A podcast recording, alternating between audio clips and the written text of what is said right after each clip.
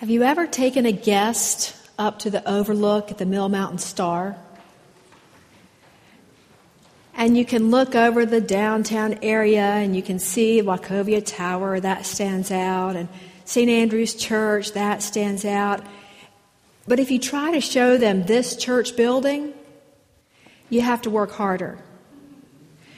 You have to start with something they can see and recognize and then work your way building by building by building. And then you can say, and there, that's the YMCA, and then there, that's the Jefferson Center, and there, there, the yellow, pale yellow building, that's my church. Little by little. And then they, there's this epiphany. Oh, there it is. Now I see it. Though it was in plain view before, it was hidden to them. The author of Mark's Gospel has spent eight chapters building up to the central and pivotal story of the Transfiguration. Though Peter, James, and John were not there, you and I, Mark's readers, were there in the first chapter of Mark at Jesus' baptism when with him we heard the words from heaven You are my Son, the beloved. With you I am well pleased.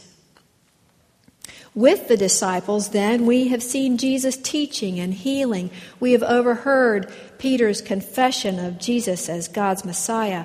We have furrowed our brows knowingly as Jesus foretells his suffering and death and resurrection.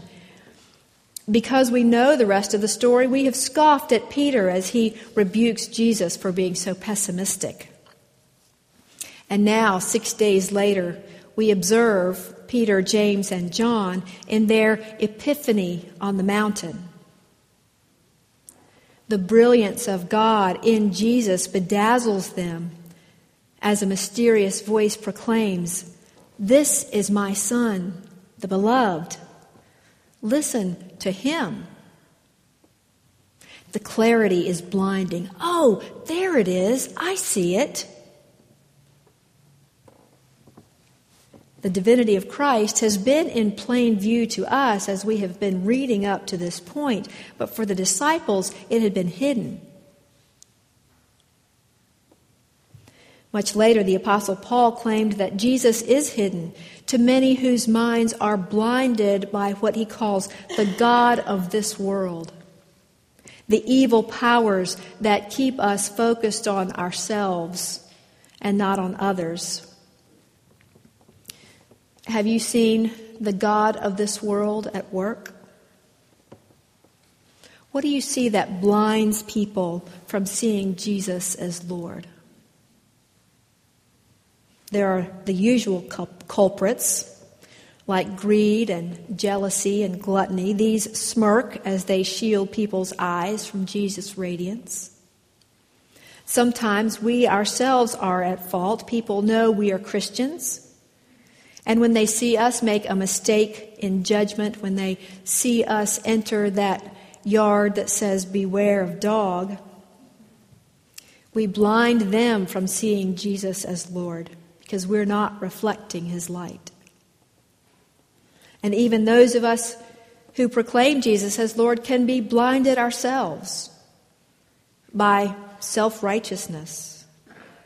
We can be blinded by individualism. We can be blinded by the routines of life. In C.S. Lewis' classic, The Screwtape Letters, the senior devil instructs a junior devil to find some way to communicate with people to turn them away from God. When trying to convert them away from God, he advises keep pressing home on him the ordinariness of things. Anything that takes our eyes off Jesus has the potential of darkening our lives and the lives of those around us. Kathy Haynes passed along this story about a mother of three who had recently completed her college degree. The last class that she had to take was sociology, and the last project the sociology teacher called Smile. And the teacher had the students, you read this, had the students um, smile at three people and then record their results, record what happened. And so the person writing this said, Well, I'm a very friendly person and I always smile at everyone and say hello anyway. So she thought it would be a piece of cake. Not long after she received the assignment, she and her husband and their young son had gone to McDonald's for some family time. It was a, a cold March morning. And as they stood in line waiting to be served, all of a sudden everyone around them started to back away. And the woman noticed even her husband was backing away. And so she looked around to see what this, what caused this. And instead of seeing something, she smelled something first. And it was two people, two homeless men, who had come up behind her in line. And she, she, she held her ground. And as she looked down on the first short gentleman, she found him smiling. And his beautiful sky blue eyes were full of God's light, she says, as he searched for acceptance. He greeted her with a good day as he counted the few coins that he had in his hand.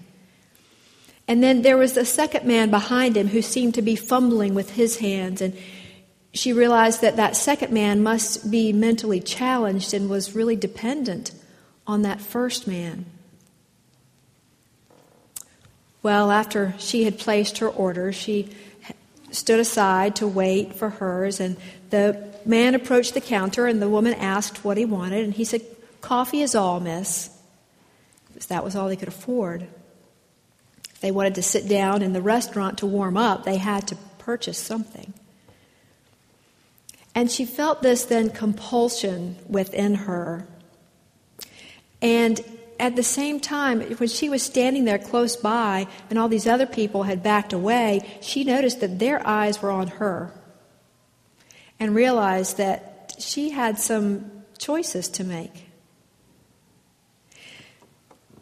And so she ordered two more breakfasts. And she took the trays, tray around to the two gentlemen where they were drinking their coffee. And she put the tray on the table and laid her hands on the, the blue eyed gentleman's cold hand.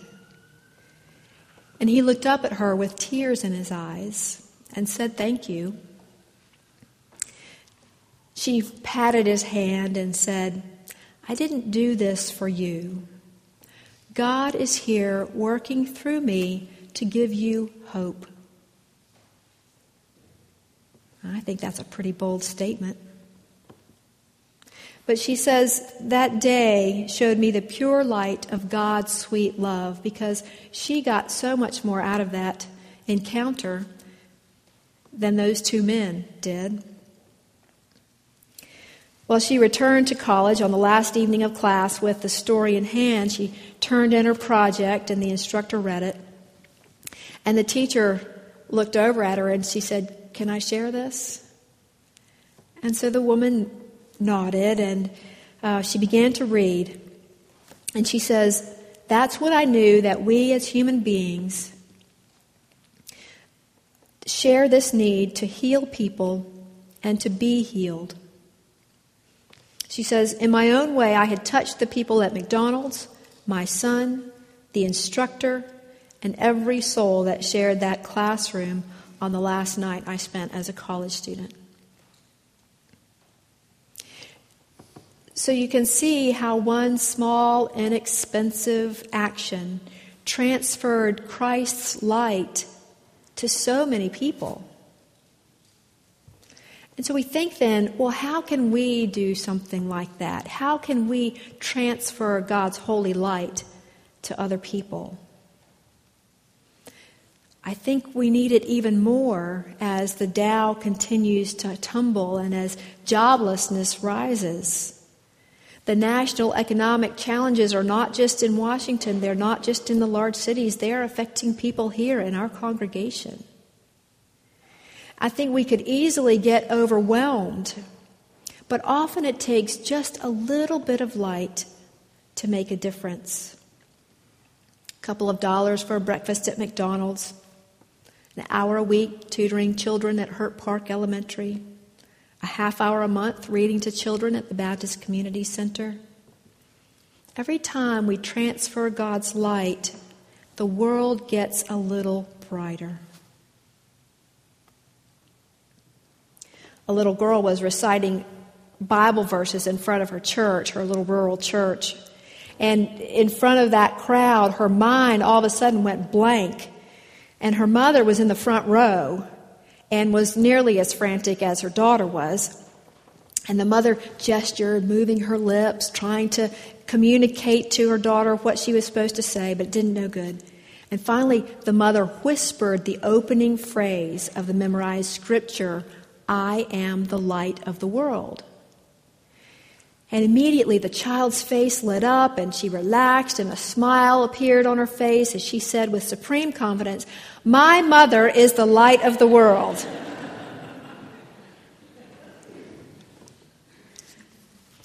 Paul writes, For we do not proclaim ourselves, we proclaim Jesus Christ as Lord, and ourselves as your slave for Jesus' sake. Like a radiator emits heat, those of you on the edges are feeling it. That's why you sit over there, we know. With the small choices we make every day, we radiate the brilliant light of Jesus to others. I have three little suggestions. You could think of more, and I know you do more every day of the week. But one of them, I think, is to appreciate the differences in people. The cherub choir saying that even with our differences, we still love each other. Another one, I think, is that we can introduce ourselves to someone and make them feel at home. And I don't just mean in this sanctuary, though I advocate for that as well wherever you are. Introduce to yourself to someone and make them feel at home. And then pray each day that God will shine through you that day, and that you'll have the necessary courage to respond when presented with an opportunity to shine. Senator Chuck Grassley, speaking on that the contentious subject of immigration reform, said, I've come to the conclusion after two years of debate on immigration without success that it's going to take the love of Jesus Christ to bring people together. You have that transfigured light of Christ within you. When we can transfer it to others, we continue the great tradition of Christ and of Christianity in the best sense for Jesus' sake. Let's pray. Holy God of love, with your power you shine through us. We pray that you would continue to teach us to love as you have loved us. We pray in the name of our Lord and our Savior, Jesus the Christ. Amen.